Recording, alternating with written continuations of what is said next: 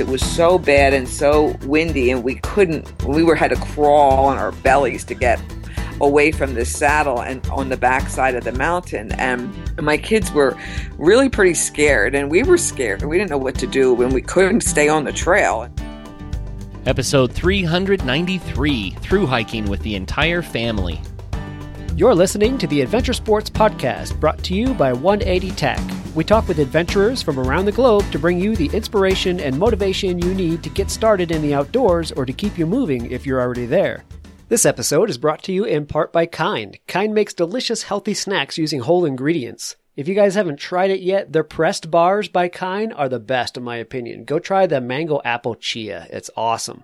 We've got a special offer for you guys to try 20 Kind snacks with their new snack pack. You can enjoy 50% off and free shipping on your first snack pack when you subscribe to it through Snack Club, which is Kind's monthly snacks subscription service. Go to kindsnacks.com slash sports for more details. That's kindsnacks.com slash sports to learn more and to subscribe to the snack pack.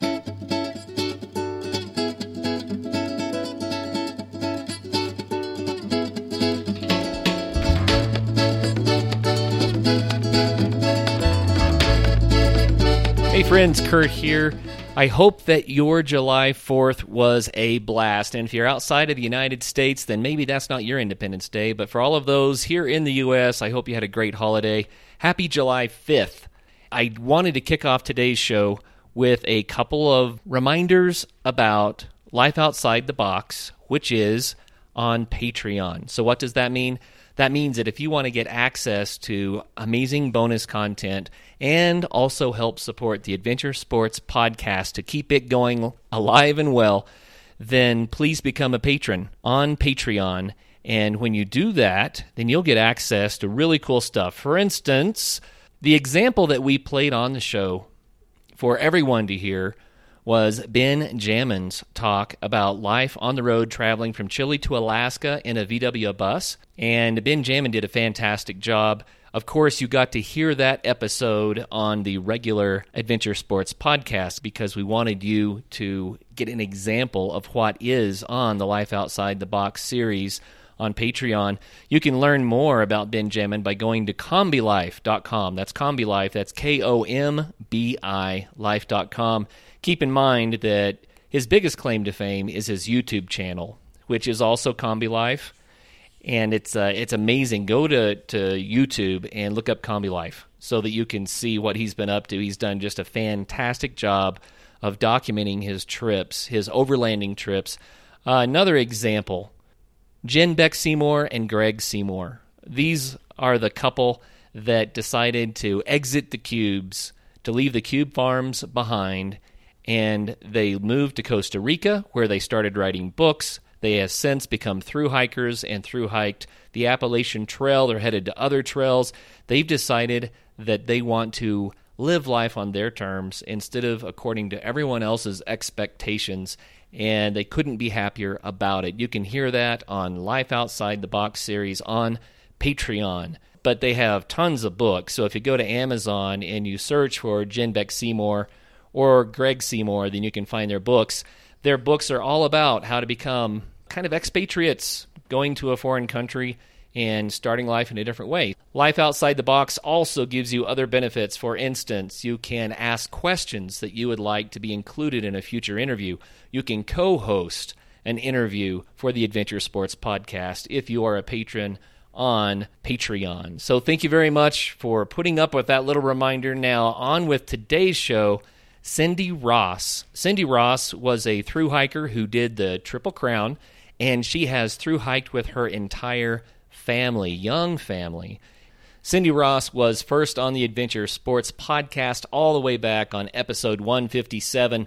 As you know, we are approaching episode 400. We have well over 400 episodes, but the way that we number our major shows puts us approaching episode 400. So we're going back to the early days of the Adventure Sports Podcast. Travis was the host of this show, which I love because I like to hear another voice besides my own. Hope you enjoy it.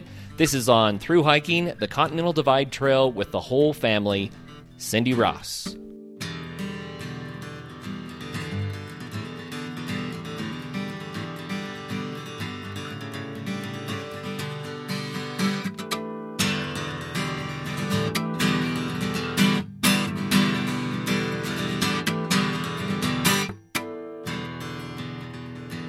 Right, thanks for tuning in to another episode of the Adventure Sports Podcast. This is Travis. Since through hiking season is just about upon us, I wanted to find another through hiker to, to talk to you guys and explain and share their experiences. So I found Cindy Ross, and some of you may have heard of Cindy Ross. She's a longtime author, longtime and avid through hiker. She's got the cripple tra-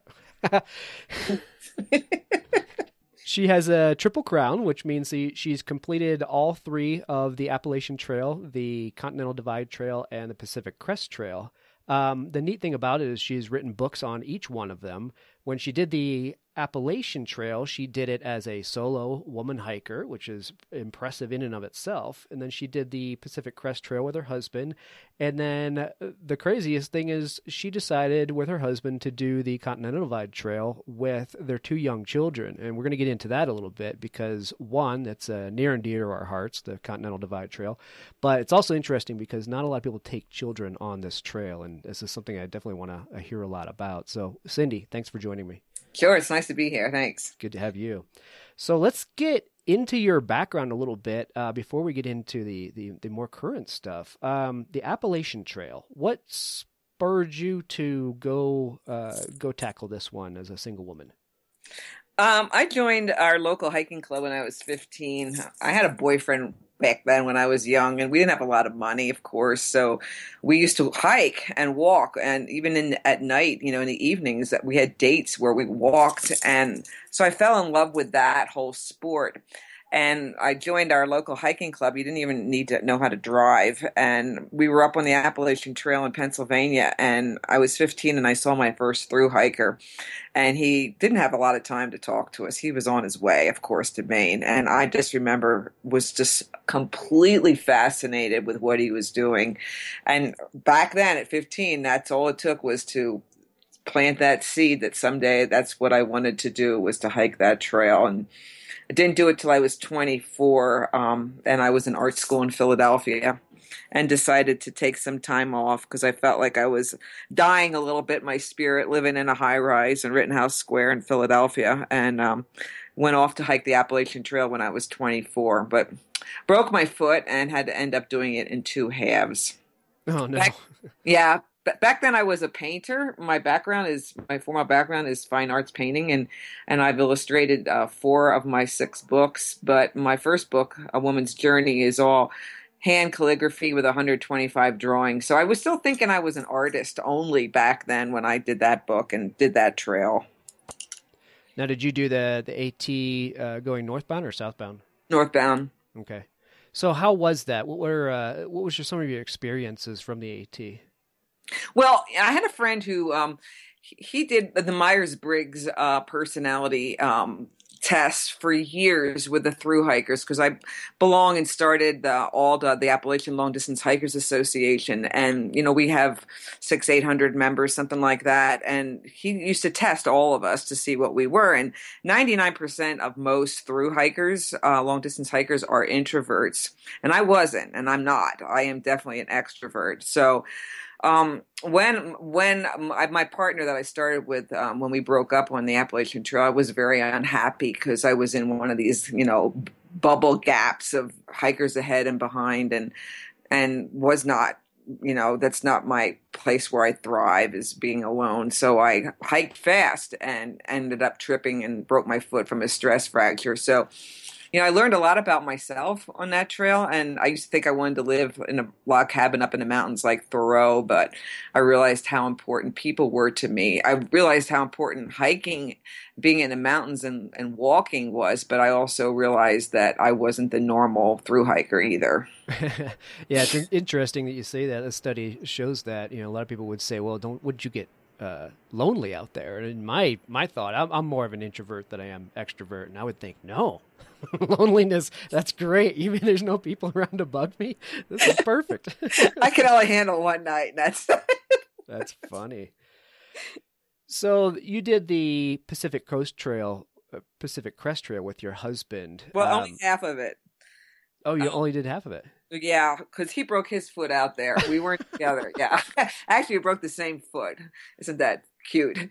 But um, I was out there with a group of people that I just gathered together because I knew at that point I needed support and company. So we, um, he was ahead of me by a couple weeks, and it was one of the worst snow years in recorded history out in this in the high Sierra, and so he had to skip the whole Sierra because they couldn't ford the rivers; they were too high and ended up going to Oregon and then fell in a tree well with his crampon hit hit a tree and busted his foot up. So he came home. I knew I wanted to hike the PCT in two halves because I knew at that point I also wanted to write another book. So then we got together halfway through the trail and he healed from his broken foot. So the second half we did together, but we weren't together when we started. well, you people are either clumsy or you just make through hiking sound oh, extremely dangerous. Oh no, you bust stuff up all the time. That's funny. Um, so, how would you compare those two trails? We'll get into the CDT in a little bit, um, but between the Appalachian Trail on the East Coast and the Pacific Crest Trail on the West Coast, what, what are some pros and cons of those two trails?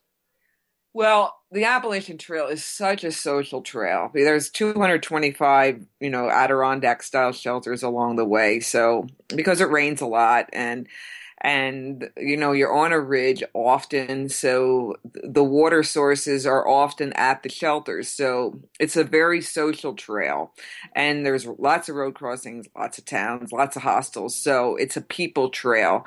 If you want to be away from people you have to hike it differently. Southbound um, you know section hike you know not stay at the shelters things like that. So you know that's completely different. And also you know you don't have extensive views except for like down in the Smokies or up in the Whites in Maine, you're in the Great Green Tunnel. So, which is okay because then that kind of hiking makes you in, internalize and you think a lot and you're pensive and but out west you know it's fabulous views and expanses and it's it's a different kind of mindset because your head is up and you're looking and you're and it's just a broader kind of an experience and grander to me.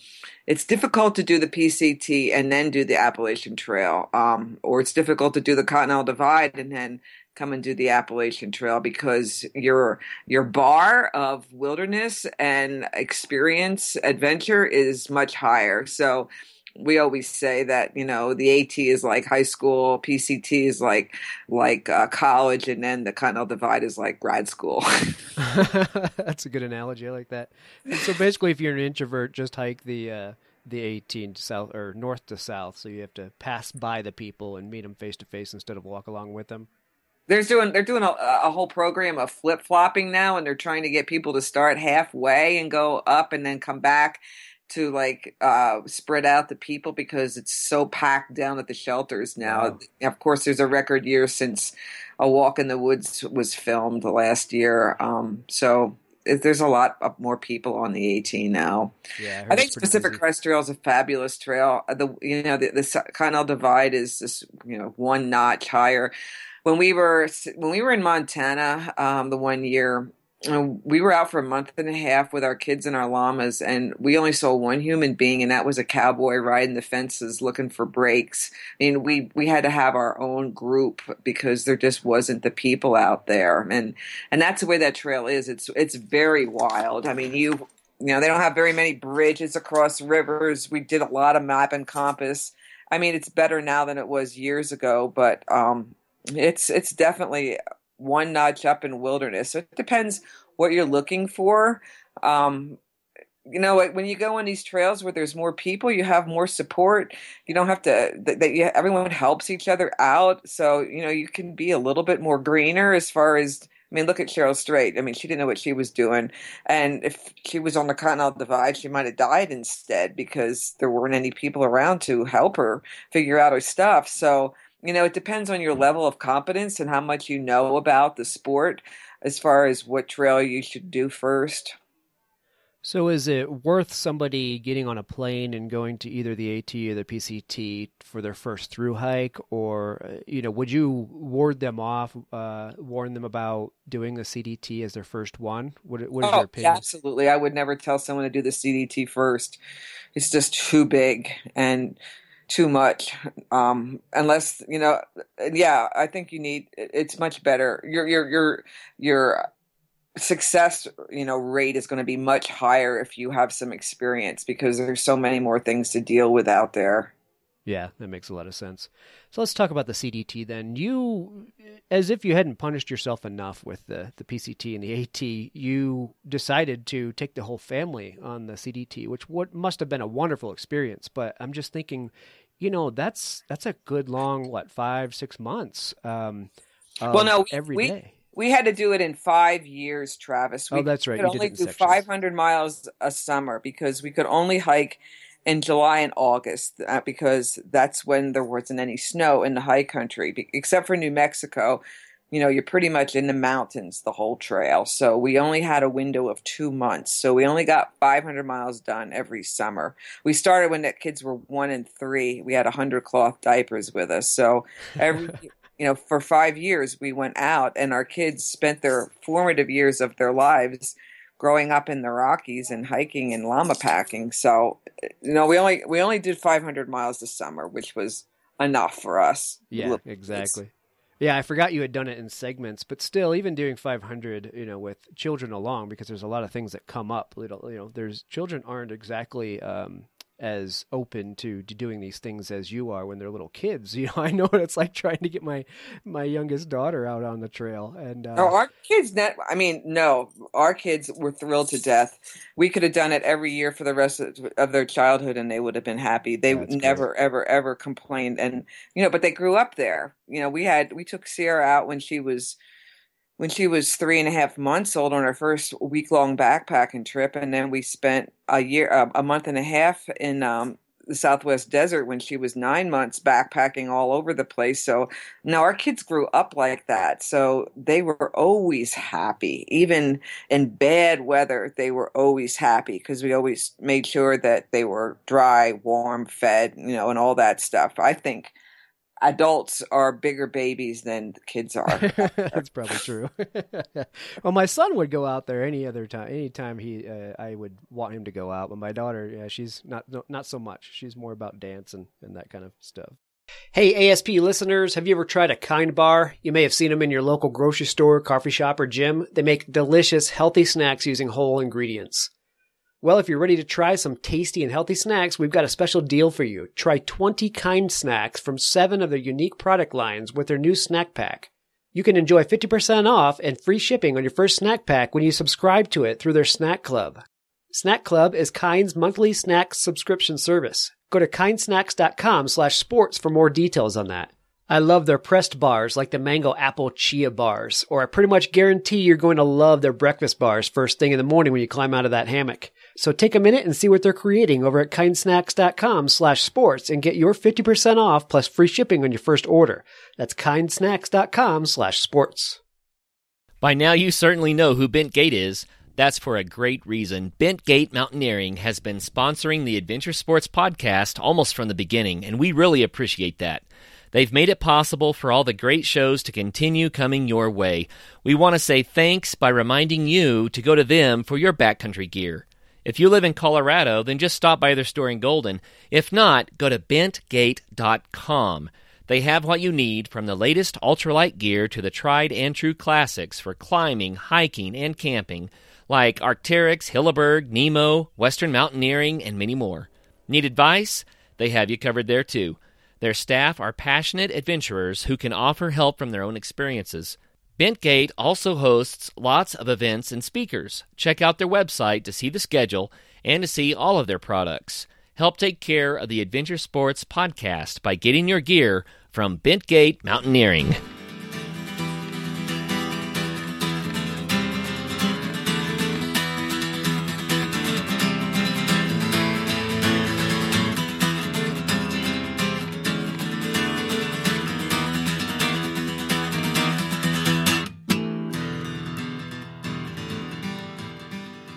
Well, you guys took uh, llamas. Uh, you used llamas to, to pack and to, to help with the carry the kids. How did that work? I mean, were they did the kids? I assume they still did a, a decent amount of hiking as well, right? Well, it was interesting because we have two different kinds of kids, and my when my son was only like three, um, that year. He was just very naughty and he would get into camp and he would take the tent poles and poke them in the side of the llamas and try to rocks on and you know and he wasn't he wasn't a, a, naughty kid but we couldn't understand what was going on. And here he just did not want to ride. He wanted to walk. And i go son you know we are doing 10 to 12 miles a day and you are three and four. You know can you do a two two mile an hour pace? And this child did. He hiked two and a half miles and two and a half miles a, an hour and was never was naughty again after that. And my daughter she only got her butt off her llama when she had to. Like the hardest, steepest passes, we made them get off and walk. And then up top, of course, they always wanted to get off because they loved hiking up top and coming down over a pass. But you know, my daughter and I went on to do some some longer distance horseback riding then because she just loved to ride. Now she loves to hike now and did, did the Colorado Trail last year with her fiance when he proposed to her on Coney Summit at the high point of the Colorado Trail. But you know, um, my son back then just wanted to, he wanted to walk and didn't matter how little he was. So I forget what, how I got off. What was the question that you asked me? Oh, just about how much, uh, how much they actually rode oh, the, so the Bryce, versus Bryce, hiking. Bryce rode as least as possible, only like, you know, ready for drop over exhaustion would he get up there and Sierra didn't get off unless we made her. So you know they it was wonderful for them to ride when they had when they needed to you know but uh at that age you can't make kids do 10 12 miles a day and over and over again and have them be happy. So uh, the llamas are wonderful. Plus you know we carried a lot of food. They you know we, we had up to 16 day stretches that we didn't have to resupply because we had llamas so that was very nice. And and when first you know when we first started, we had Bryce was one. We had hundred cloth diapers. There's no way we could have carried that. So we needed the llamas. Yeah, I was going to ask how you managed that and how much you could carry because most people will will have drops, you know, mail drops uh, sent to stage along the way. So you guys were we able still to had mail drops. it. Yeah, we had uh, the Rocky Mountain Llama Association uh, was our sponsors, kind of, and helped us. And so we would get to a road crossing, and we didn't have satellite phones or anything. But my husband is such a good trail boss that we would be out for you know a ten day stretch, and we would get to the road within ten minutes of our designated time, and that could be sitting out storms or getting lost or whatever, but we were always there. And then people would bring us home and uh, give us the car and because you know do our diapers and go resupply because you know when you're backpacking, you just stick your thumb out, but you don't do that with llamas and babies. So we right. we needed help, but um, that's how we did that let's talk about uh, some some of the things you experienced. Um, one of the things we like to hear about is just really truly amazing uh, times that just really cinched it for you. Um, a lot of them have to do with animal encounters. Um, you know, encountering huge herds of elk um, that would thunder by, and because we had llamas, Travis um, they're really they're keen hearing and sight. They would they would see game way ahead of of our ability to. So we got to see a lot of animals because of them, and you know to see huge herds of elk and then come up five minutes later and and see all their beds in the in the you know the grass that were warm and round and the kids would get off their llamas and lay in them and, and knew that you know the, this huge herd that just thundered by was all sleeping right there you know, different times like that really um, impacted my children to care about wildlife and nature and things like that. And, you know, we were in a lot of storms. Colorado's famous for their thunder lightning storms. And when they were really little, our first year, we did the Colorado Trail first, you know, we would have to put up our tent like four times in a day because it, the storms were so violent and the kids were so little, but you needed a safe place to be. And so you know, it taught it taught my family, my kids, such amazing lessons about um, about choice and what makes you happy and how little you need and and the, the value of, of of wild places and animals and not needing to be stimulated by technology and being out there for months at a time and and thinking and and wondering and dreaming and all those things that kids don't get a chance to do anymore because their lives are so full of schedules and technology and things like that. So I think those were our greatest gifts that that impacted us the most were just those those um, day after day of just wondering you know the wonder of being in a wild place together as a family was such an incredible gift yeah, absolutely. Well, what a great way to, to set your children up for life. I mean, that's the impact that it's you know probably made on them has got to be crazy. They must it, take it that was, with them It was, adults. Honest to God, Travis, you know we we homeschooled in the beginning, and then I put my kids in in public school for seven years because I got two book contracts in one year, and then they never wanted to be there, and finally I let them quit, and they taught themselves the last six years and and learned what they wanted to learn. But you know, they my one friend who has a PhD in psychology and and uh, childhood development said that it was those those seven eight years of, of their life growing up in the wilderness and and having all their senses stimulated and and and, and reaching this unbelievable level of creativity um, that turned them into the most amazing human beings that my husband and I never felt like we could take credit for because, you know, literally they were just coming along for the ride at first. yeah, yeah, right.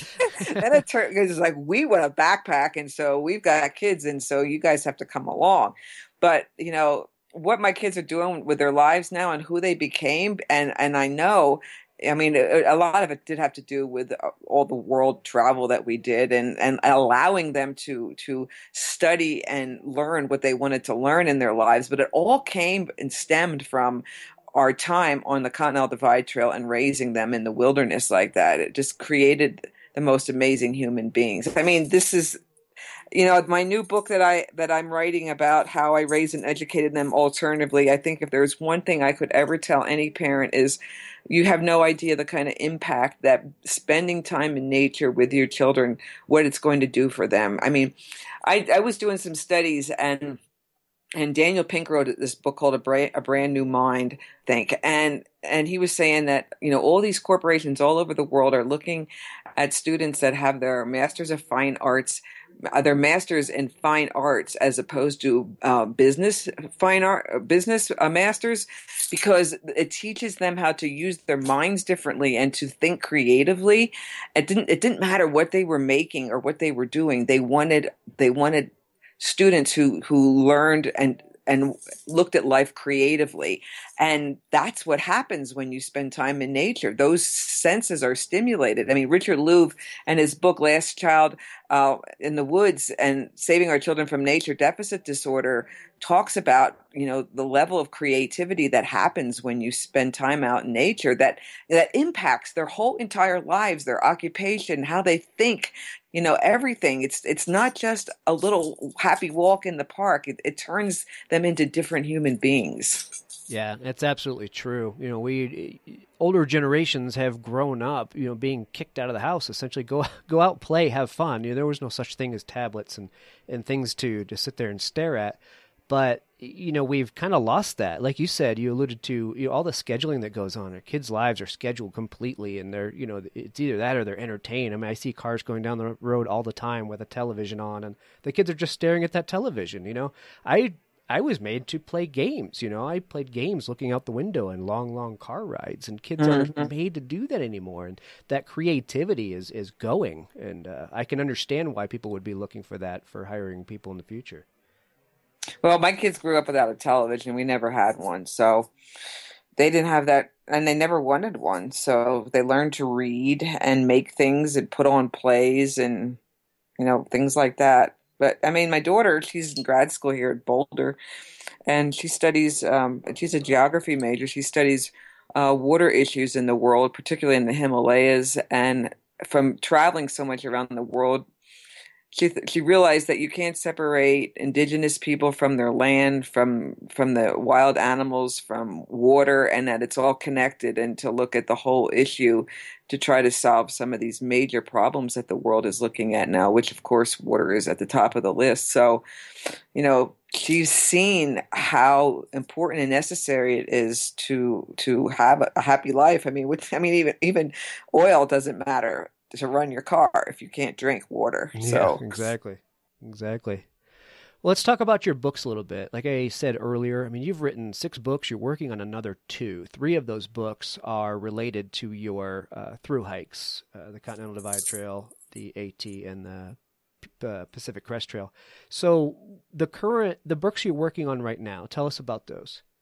Um, so I have I'm almost finished with a book called Modeling a Life. My literary agent has it out with some publishers now, and that is it's um it's it's kind of like a memoir, but it's you know it's inspirational to share how how we lived and raised our children, hoping that um, parents realize the responsibility that they have. Uh, that it's not just the school system or whatever kind of school they go to that they have to fill in the blanks and help these kids learn what they're not getting anymore. And and if we can do this it's just like i always said like you know i'm not telling you to take your kids across the continental divide for 3100 miles but if we can do this you can go to the state park and you can take your kids out for an hour hike and you know it's small bites. And so you don't have to pull your kids out of school and, and homeschool them or take them around the world like we did but but just think about what else you can do to share with your kids to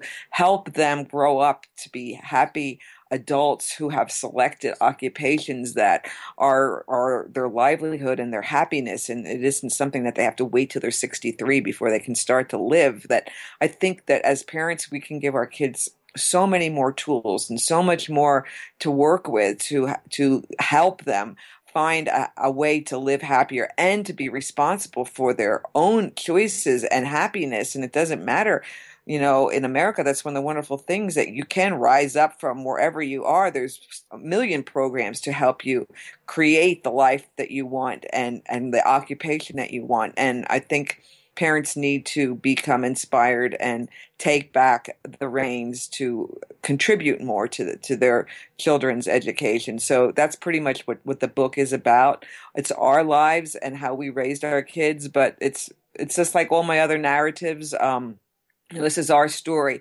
but maybe there's something here that you will that you will be able to use for your own family too.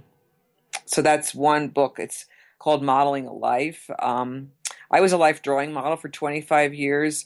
And so each four sections of the book, uh, four sections of my of raising my kids, I takes place on the modeling stand in the life drawing class, and so I'm kind of like exposed my feelings and my thoughts as a parent, and so I introduce each section of my kids' lives, like okay, so now my kids are going to go into the public school and i'm looking at the students out there at the college and and i ask them so why do you have all these piercings and tattoos and tongue bars? And and because i'm thinking about putting my kids in school and i don't want i don't want the public school to ruin their creativity. And one girl says oh well i have a tongue bar because i like to play with it because i get bored and that's what i do. And i'm sitting there as a mother thinking oh my god i i want my kids to have a higher level of adventure in their lives than have to resort only to playing with a tongue bar.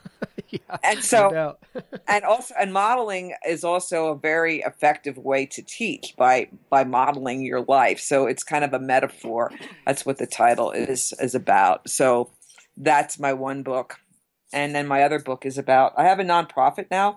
It's called River House PA, and it's um, since my husband and I we we've been leading you know our children and friends across wilderness trips whether it's long distance cycling paddling and hiking.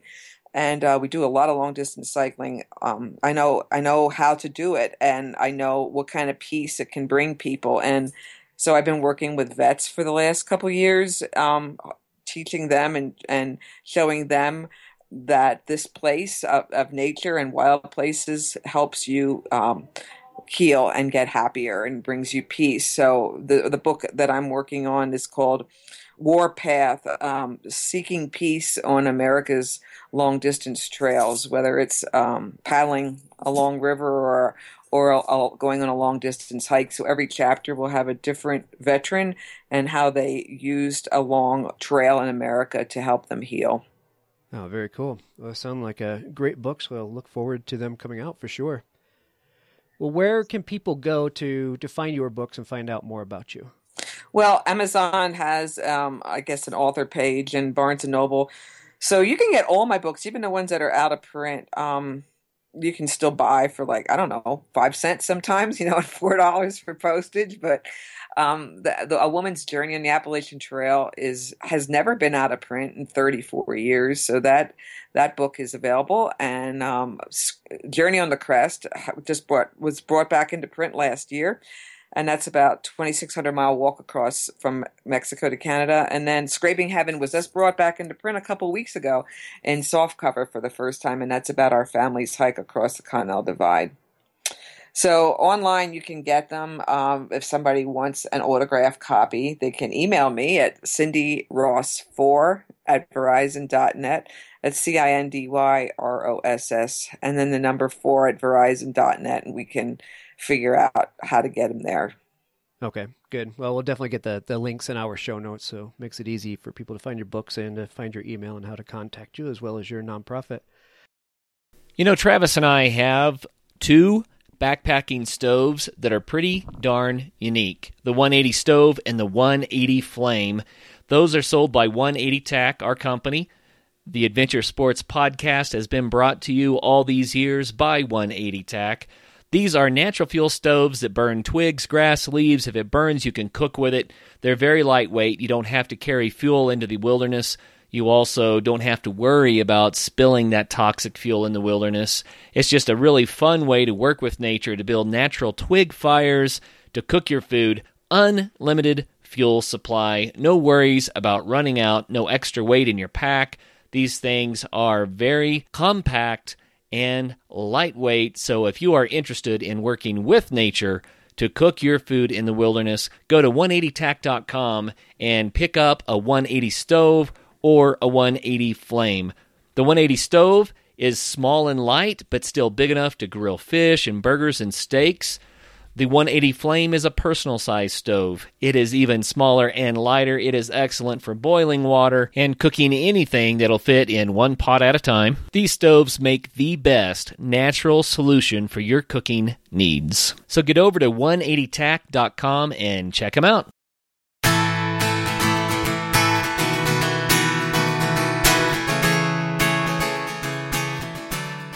You had also mentioned pre-interview that you were coming out to Colorado, coming back out to Colorado, uh, to do a some talks for the Continental Divide Trail Coalition. Tell me a little bit about that.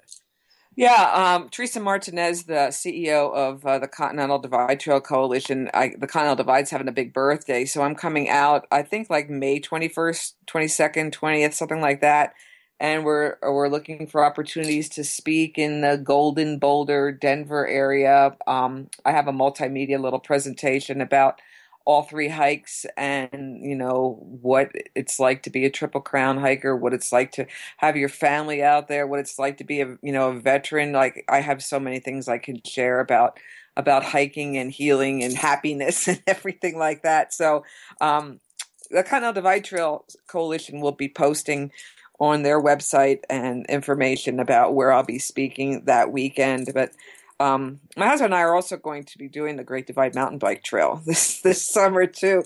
We decided that we should just ride the whole thing from Banff down to Mexico too. So we're going to go do that this summer. wow, that's going to be amazing. How long do you expect that to take on a mountain bike? Um, we could do it in one season, but I think we're going to bust it up and because like when we had the kids we got to the Colorado New Mexico border, and the trail wasn't built through New Mexico when we did the trail, and the water sources were 40 miles apart. And we couldn't carry water like that for the llamas because um, we only did about 10 miles a day with the kids. So we switched out our llamas and got tandem mountain bikes and pulled trailers. It was like 16 foot long rigs, and we rode the Great Divide Mountain Bike Trail in New Mexico. So Todd and I are thinking that maybe when, when we get when we get to the Mex- New Mexico Colorado border, since Teresa said so much of the CDT now has been built in New Mexico, we might decide to get llamas and backpack the last New Mexico 700 miles just so that we've packed it and rode the whole thing.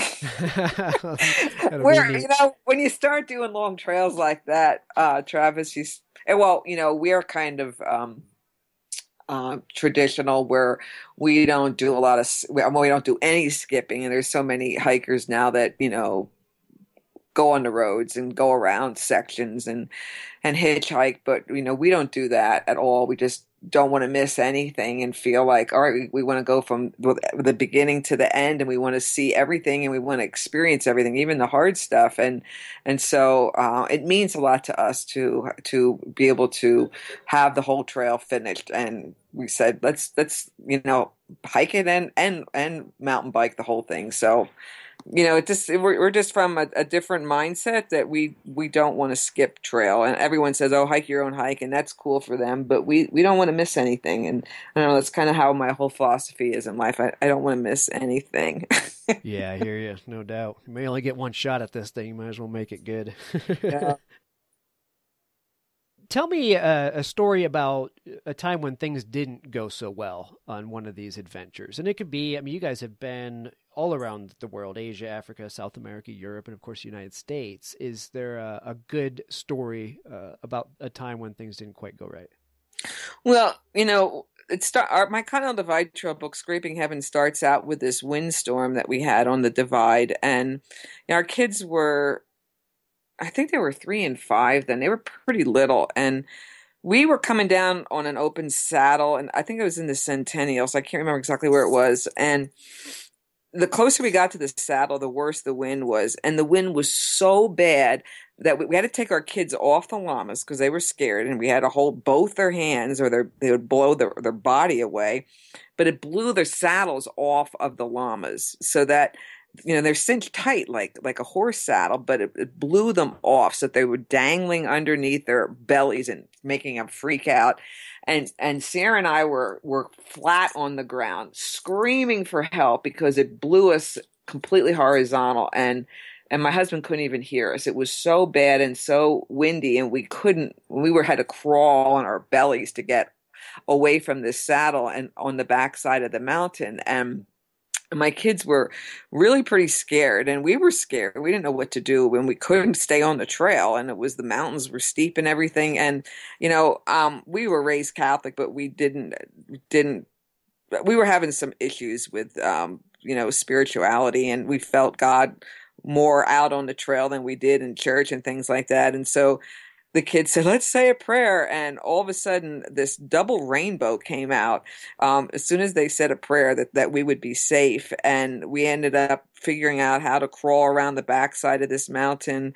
And, um, you know, after that, my, my daughter, who was five, she said, you know, why, why are we going to church when every time we go, we had this priest that that kind of preached hell and damnation and sin. And we had just gotten back from the trail that year after that, this windstorm incident. And Sierra said, why do we go to church when every time we go, we feel worse than when we went? And it's like, yeah, because she's thinking about how she felt safe and spiritual and close to some higher being out there when she was scared out of her mind. And and so we decided to, to go to a Unitarian church, which was a little broad minded for uh, kind of fit our style after hiking the CDT.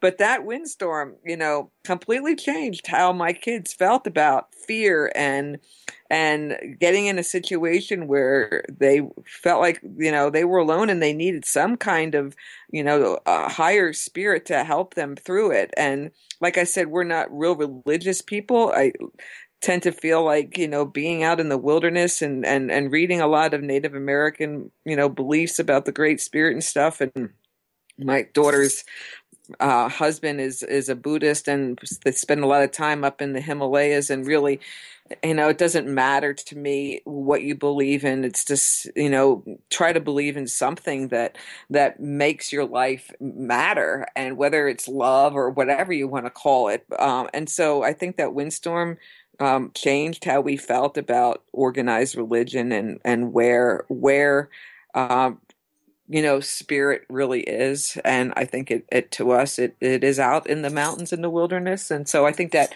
was probably one of the most impacting um, uh, moments of our whole ex, you know experience on the trail for my children too. Yeah i'll bet. What a what a neat thing for them to experience and to to give some thought about while they're hiking that trail. Yeah They're so smart, you know. Kids, little kids are so smart. They just cut to the chase and say, "Why are we doing this?" It's like I, I looked at my husband and said, "Yes, why are we? Why are we doing this?" good, good question. we'll get back to you on that. Honor here. That's funny. Listen to those babes; they know what they're talking about. right. So you have quite a bit of experience as an author. I wanted to dive in just a little bit about maybe some tips and tricks or advice for inspiring authors uh, from somebody that's uh, that's accomplished and has uh, quite a bit of writing out there. Well, it's interesting. Um, Travis, because everybody, you know, everybody can get a book published now, and, and everybody that does any kind of journey is like everyone. Everyone wants to write a book, and everybody practically does write a book, which is fine, you know, because it's a, a wonderful thing to have a book in your hand of what you wrote. And but I think um, for anybody to read what you wrote, I mean, the the reason I write is to be a communicator and to share with people um, my story and what impacts me so that we can build bridges between people and we can know that we're not alone with this kind of feeling and thought. Like I have a, a blog that I write. It's called Cindy Ross Traveler. Uh, dot com and you know I write a lot about life and my family and my friends and experiences and and I write a lot of personal stuff but I want people to know that they're not alone out there and so I think to be a successful writer, uh, and not just a writer, because um, you know a writer is just one who writes. So you know it isn't that hard to be a writer. But if you're really in love with sharing and communicating and the written word and expressing yourself, it, the more you read and the more you write, you're going to get better at it. And and I, I'm happy when people read my stuff and read my blogs, but but um, I I write I blog for practice because because I, I, I want to I want to make that bridge between myself and my stories and my life and have people read it so that we can connect because that's that's all it's all there is really is connection and people connecting to each other. I mean that's all relationships are and that's what writers want to do. Doesn't matter if you're incredibly introverted and you know you still as a writer your goal is to communicate and to share. And so um, if you want to be a good writer and you want people to read your stuff then you have to write and you have to read. And you'll get good at it. And you know my background is fine arts painting and i had one writing class and got a c in college and never really planned to be a writer but i absolutely adore it and i'm also still a painter but you know um, yeah, anybody can write a book, but can you write a good book? And a good book is someone is a book that someone's going to want to read and changes and impacts their life and inspires them. And to me, I think that to me that's the most wonderful thing in the world is to be able to do that. And I feel incredible gratitude to have a lifestyle where I can be a writer and share and have people tell me that especially with you know being a parent and taking my kids out there i feel like i have so much to offer whether it's parents or veterans or whatever, that I, you know, after all these years of being out there and experiencing these things, you know, I know it works, and and I want people to go out there and to use it as their sanctuary and and be able to come back in normal life and function because they go out there and and and re, re, resurge themselves and you know be able to get their spirit back. Yeah, yeah, well said. Absolutely. Well, I'm hoping I left uh, just enough time to squeak in a funny story from some of your your world adventures. well, I was thinking about that uh, today when I was driving, and and and you know, I have this re- this crazy creative son who's actually uh, he is now he's an illustrator. He's going to illustrate my next book about about uh, modeling a life. But he he designs craft beer labels, and he's always he's always been in love with the creepy and everything like that. But um, when we were on the trail, he was really young. I guess he was four or something like that. And I was writing in my journal, and we were in camp, and I was stirring supper, and and he's saying, "Oh, you know, I'm, I'm bringing these bones out, Mom. I got my magic markers, and I'm going to make figures and faces. I'm going to put on a puppet show for everybody." And he's he's especially like you know like the big pelvic girdle bone. That's you can it's a wide, expansive piece of bone so that you can put a lot of drawings on. So it's like, all right, son, whatever, you know. And he's we're dragging out these bones and he's drawing on, but he's back in the woods and he's complaining because he can't carry them on. I go, take one at a time, and he goes, I can't. They're all stuck together. So it's like, what? So I went out and looked, and here, you know, it's it's got like flesh on the bones. he didn't even give a crap. He just was so excited about putting on a puppet show and, and drawing on these bones. And it's like, wow, son, there, there's just no limit to to your creativity out here on the trail. if the bones are still stuck together, they're not done cooking. Leave alone. You on him, and it's like I realize when when I look back now to who he was when he was a little boy and his he's got this fabulous website. It's called Bryce Bryce Gladfelter Illustration, and his B R Y C E. He has my husband's last name G L A D F E L T E R, and it's just fabulous artwork that he's doing. And I, I, look back to him as a kid, and and where it started at back there on the trail, and um, it's just really cool to see your kids grow up and become who they're supposed to be, and to be able to look back and see you know what you helped to do to help them figure it out. You know i always said to my kids you know i i, I expect you know because my, my you know some of my friends will say to me like aren't you proud of your kids? You know it's like yeah i am proud of them but i gave them this most amazing childhood and you know i want them to make the world a better more beautiful place and that's their job and it's not you know it's not something that that uh, I don't want you to go through life and just coast and just try to make money and that's all that you want to do. But you need to help make this world a better place and make it a more beautiful place. And it's neat to be able to see that happening. It's nice if parents can live long enough to see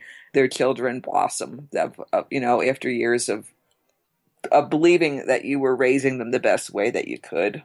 To me, it's out out in nature. yeah, absolutely. Have a heavy dose of that, regardless of who they become it's good to have a little validation that what you did was uh, was good and healthy for them for sure. Yeah. Great. All right, Cindy. Well, I know you're in a little bit of a time crunch, so I'm gonna save our goodbyes here. And I really do appreciate you coming on the show and ex- and uh, sharing some of your experiences with us. Thank you for having me, Travis. I really appreciate it. Yeah, it was my pleasure. You take care. Okay, thanks. All right. Bye. Until the next time, be sure to swing by and visit us on patreon.com slash adventuresportspodcast.